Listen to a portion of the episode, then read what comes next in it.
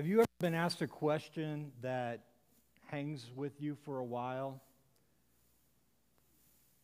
Have you ever been asked a question?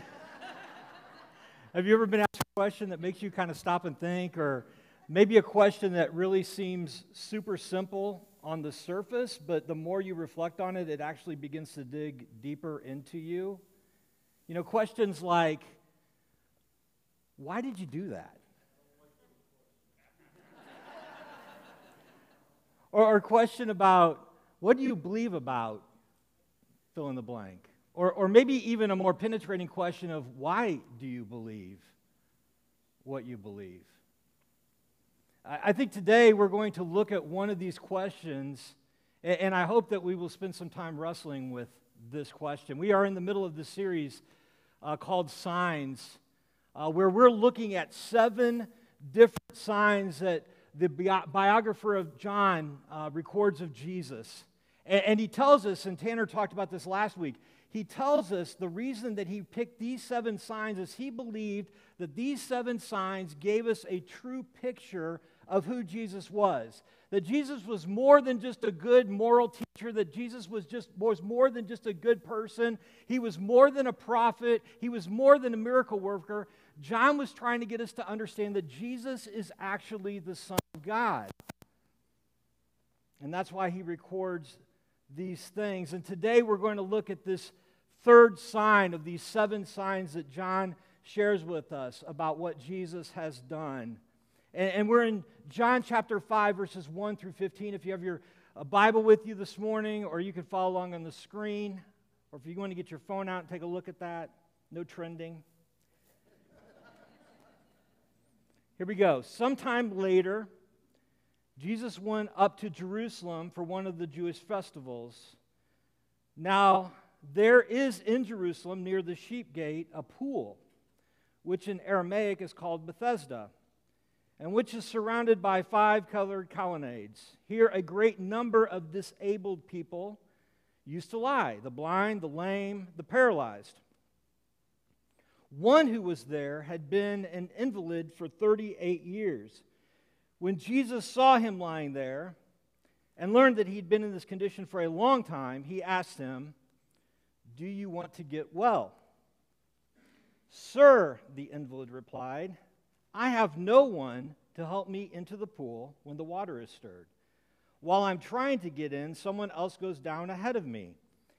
Then Jesus said to him, "Get up, pick up your mat and walk." At once the man was cured. He picked up his mat and walked. The day on which this took place was the Sabbath. And so the Jewish leaders said to the man who had been healed, "It is the Sabbath. The law forbids you to carry your mat." But he replied, "The man who made me well said to me, 'Pick up your mat and walk.'" So they asked him, "Who is this fellow who told you to pick up and walk? Pick it up and walk." The man who was healed had no idea who it was, for Jesus had slipped away into the crowd that was there. Later, Jesus found him at the temple and said to him, "See, you are well again. Stop sinning, or something worse may happen to you." The man went away and told the Jewish leaders that it was Jesus who had made him well. So picture this scene. I mean, we have an overcrowded Jerusalem. The city of Jerusalem, this was one of the festivals. The city would have been super crowded because all of the people would have gathered at the center around the temple to celebrate this festival. And right by the temple is this pool of Bethesda. And the passage here tells us that there were crowds of people who were lame and blind and paralyzed around this pool. It could have been dozens of people. It could have been hundreds of people. They've actually dug this pool up, and it's about a football field long. So you can imagine how many people would have been around this pool. And they had this belief that when the waters of this pool were stirred, that an angel would stir these waters, and that the first person who would get into this pool would be healed of whatever condition they had. And so all of these people are sitting around this pool, waiting for these waters to be stirred. And out of this huge crowd of people who have all of these different challenges and conditions, Jesus approaches this one man, this unnamed man with this unknown condition. And he asks him this question: do you want to get well? I don't know if you guys have seen the, I think it's a Hotels.com commercial with Captain Obvious. This feels like one of those Captain Obvious moments, right? It's like, of course, this guy's at the pool. He's been in this condition for 38 years. Of course he wants to get well. Something's not right with him. He's here to hopefully get healed. But I think it's important for us to understand this man is stuck. Let's look at this through the man's eyes. I mean, this guy has been in this condition for 38 years.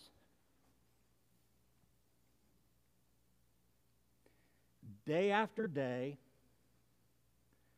week after week, month after month, and year after year, this is his life. And he's just waiting for something to happen. And my guess is this man has been here for a while. The scripture doesn't tell us if he's been at this pool for 38 years, but my guess it's been a while, and here's why I think that.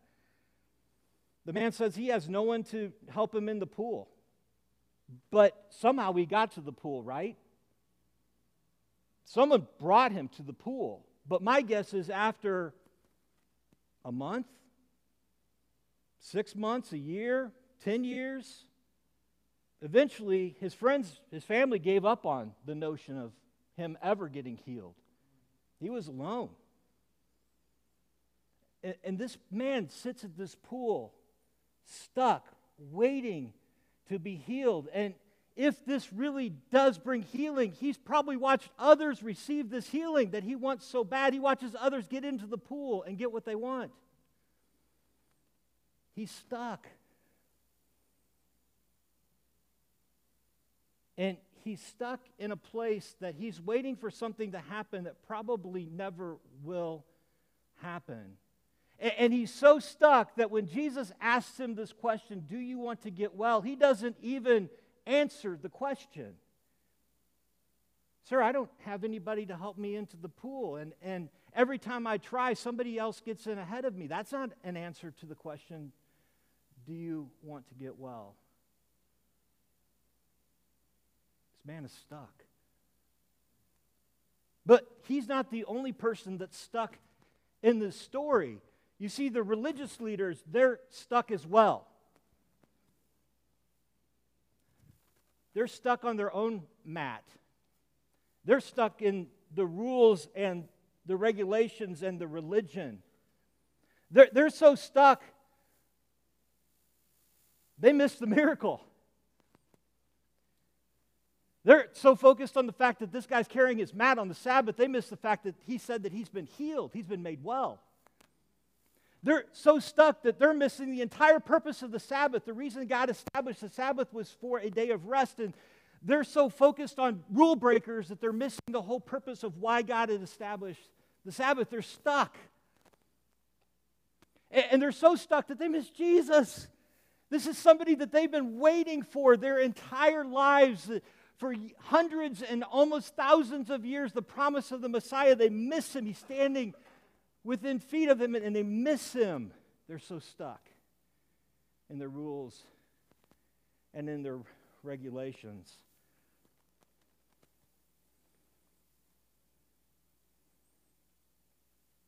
Have you ever been stuck? Maybe you're stuck right now. Most of the times when we're stuck, there's two things that are present. There are mats and there are pools. And what's interesting is our mats actually have names. They're the circumstances of life that we find ourselves in. And maybe you're familiar with some of these names. And Maybe you're stuck in loss. Maybe loss of a loved one, or loss of a job, or loss of a home, or loss of a relationship. Some sort of loss has happened to you, and you're stuck in that. Maybe you're stuck in unforgiveness. Someone has done something wrong to you, and you're holding on to that. And you're stuck to the place that you just can't or you won't move on. You can't or you won't forgive. Maybe you're stuck in a destructive habit, or you're stuck in an addiction. And that's the mat that you find yourself on. Maybe you're stuck in an illness. Maybe you're stuck in loneliness. Maybe you're stuck in failure. Maybe you're stuck in just frustration. Why can't people do things the way I want them to do them? Maybe you're stuck in the unknown, or even in the waiting. You're stuck. Maybe you're stuck in self-righteousness. I do all of these good things. I'm a good person. I follow the rules. They don't, but I do. Maybe it's self-righteousness. Or maybe you're not even stuck in negative things. Maybe you're stuck in good, comfortable things. I told my wife I was going to borrow her blanket today. Maybe you're stuck in success. Maybe you're stuck in achievement, or wealth, or pleasure, or adventures, or that perfect look, or comfort. Maybe you're stuck. And when we get stuck there, in those circumstances, on our mats, we get stuck. And sometimes we stack our mats. And sometimes we jump between our mats.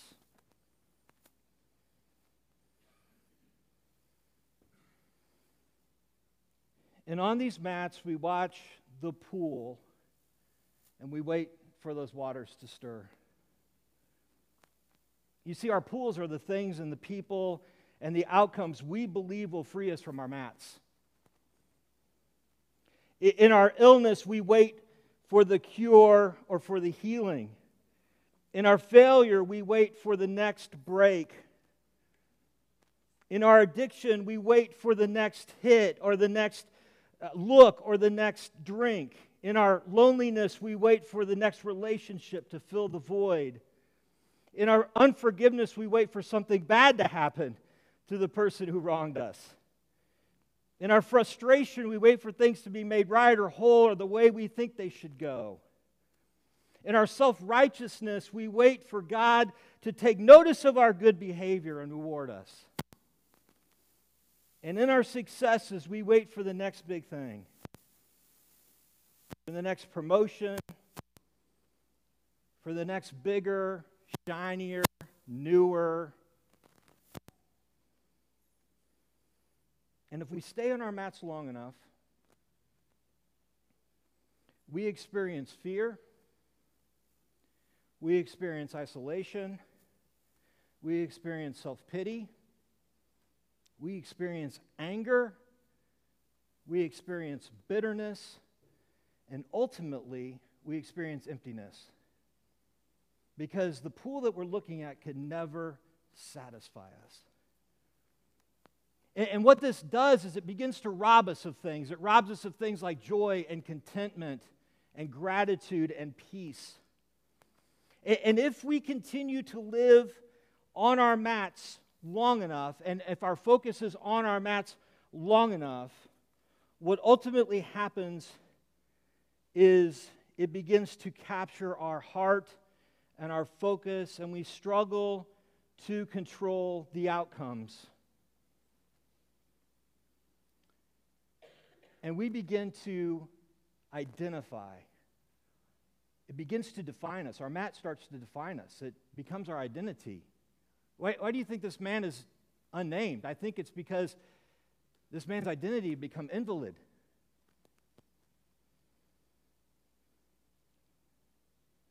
And then, while we're on our mats, we begin to surround ourselves with others who have the same mat as ours. Because misery loves company, right? And it's even easier today because we have this little thing called social media where we can get groups of people who think like us and act like us and wallow on the same mats as us and seek the same pools that we seek.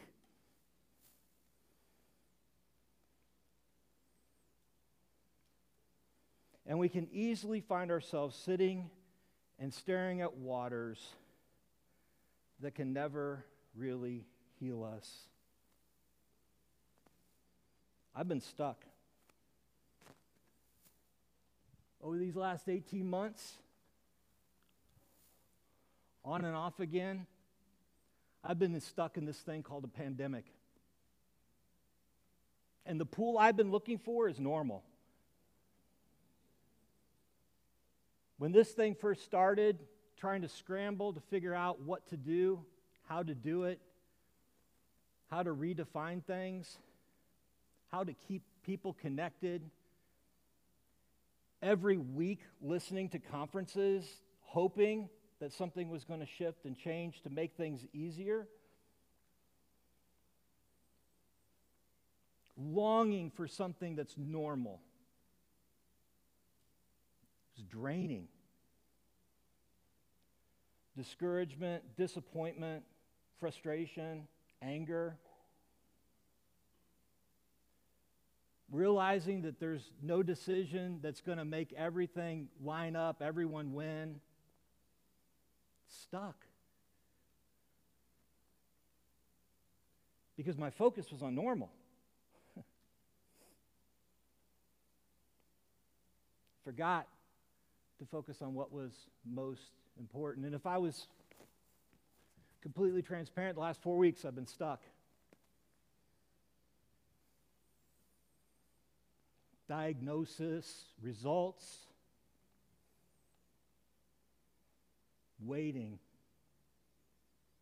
anger, frustration. It's easy to get stuck.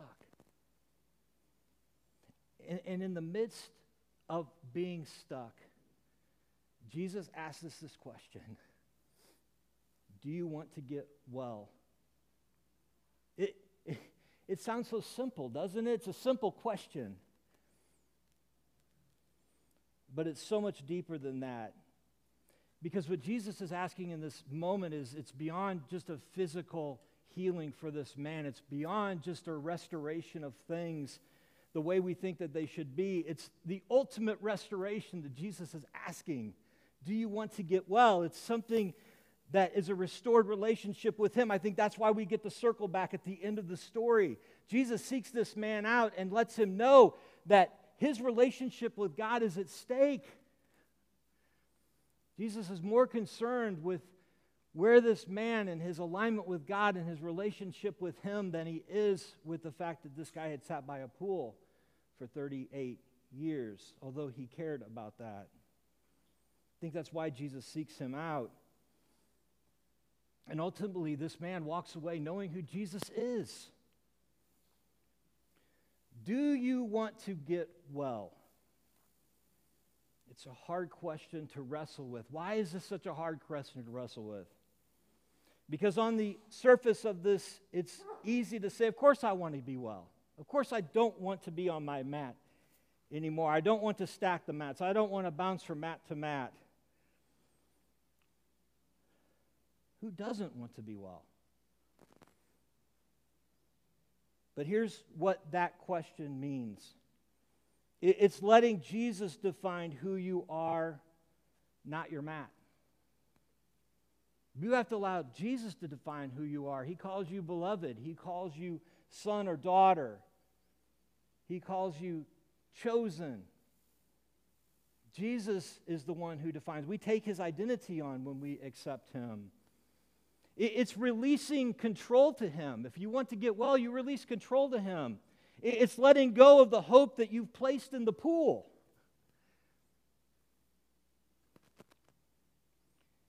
And it's putting your full trust in Him, your full weight in Him. It's leaning completely on Him, regardless of where that goes, regardless of outcomes. It's looking to Him and Him alone and not the pool. And you know, the truth of the matter is sometimes I don't even think we realize that we're stuck.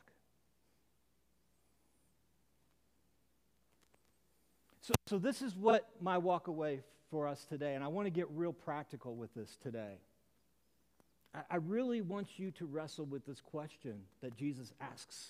Not just this man, but I think He asks us, do you want to get well? Do you want to get well? Do you want to get off of your mat? And here, there are 5 questions I think that really will help kind of uncover this in you. The first question is this: what would this look like for you? What would this look like for you? Specifically, where are you at in your relationship with Jesus? Maybe you're just exploring faith and Jesus is new, this whole notion of Jesus is new to you. And maybe that's where you're starting from. Maybe you've been at this for a while, and you know all of the answers, but you've forgotten about who Jesus is. Maybe that's your starting place. Or maybe your relationship with Him is awesome, and it's just continuing to keep your eyes and your trust and everything focused on Him. But the first thing is, what would this look like for you? Where are you at? Your relationship. The second question is this: what do you need to say yes to? And really, this question is, what's your next step? Again, if you're brand new to this, maybe it's meeting with somebody, talking with somebody about understanding more about who Jesus is and what He has done for us and the hope that we have and the reason that we can put our trust in Him, our full trust in Him. Maybe your next step with Him is just spending time with Him. You forgot that in the process of being on the mat, that your focus now is on the pool, which leads to the next question: what do you need to let go of? What do you need to let go of? What is your pool? What are you putting your hope in besides Jesus? Is it some sort of political future?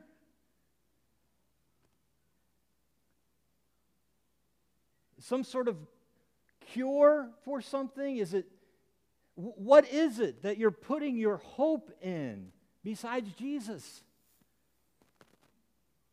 So what do you need to let go of and put your full weight and trust in Him? The fourth question is this: how have you been defining yourself? And this one kind of gets fleshed out by asking this: what is most important to you? What is a priority to you? What do you spend most of your time thinking about? What do you spend most of your time watching or listening to? What's become your priority? Because that's probably what's starting to define you. What do you spend your resources on? What do you spend your time on? What do you spend your energy on? How do you hope that other people see you? And ultimately, how do you see yourself? Because those questions begin to answer that question of how have you been defining yourself? And the last question is probably the most important question, and it's this: is Jesus enough? If everything else was stripped away, is Jesus enough for you?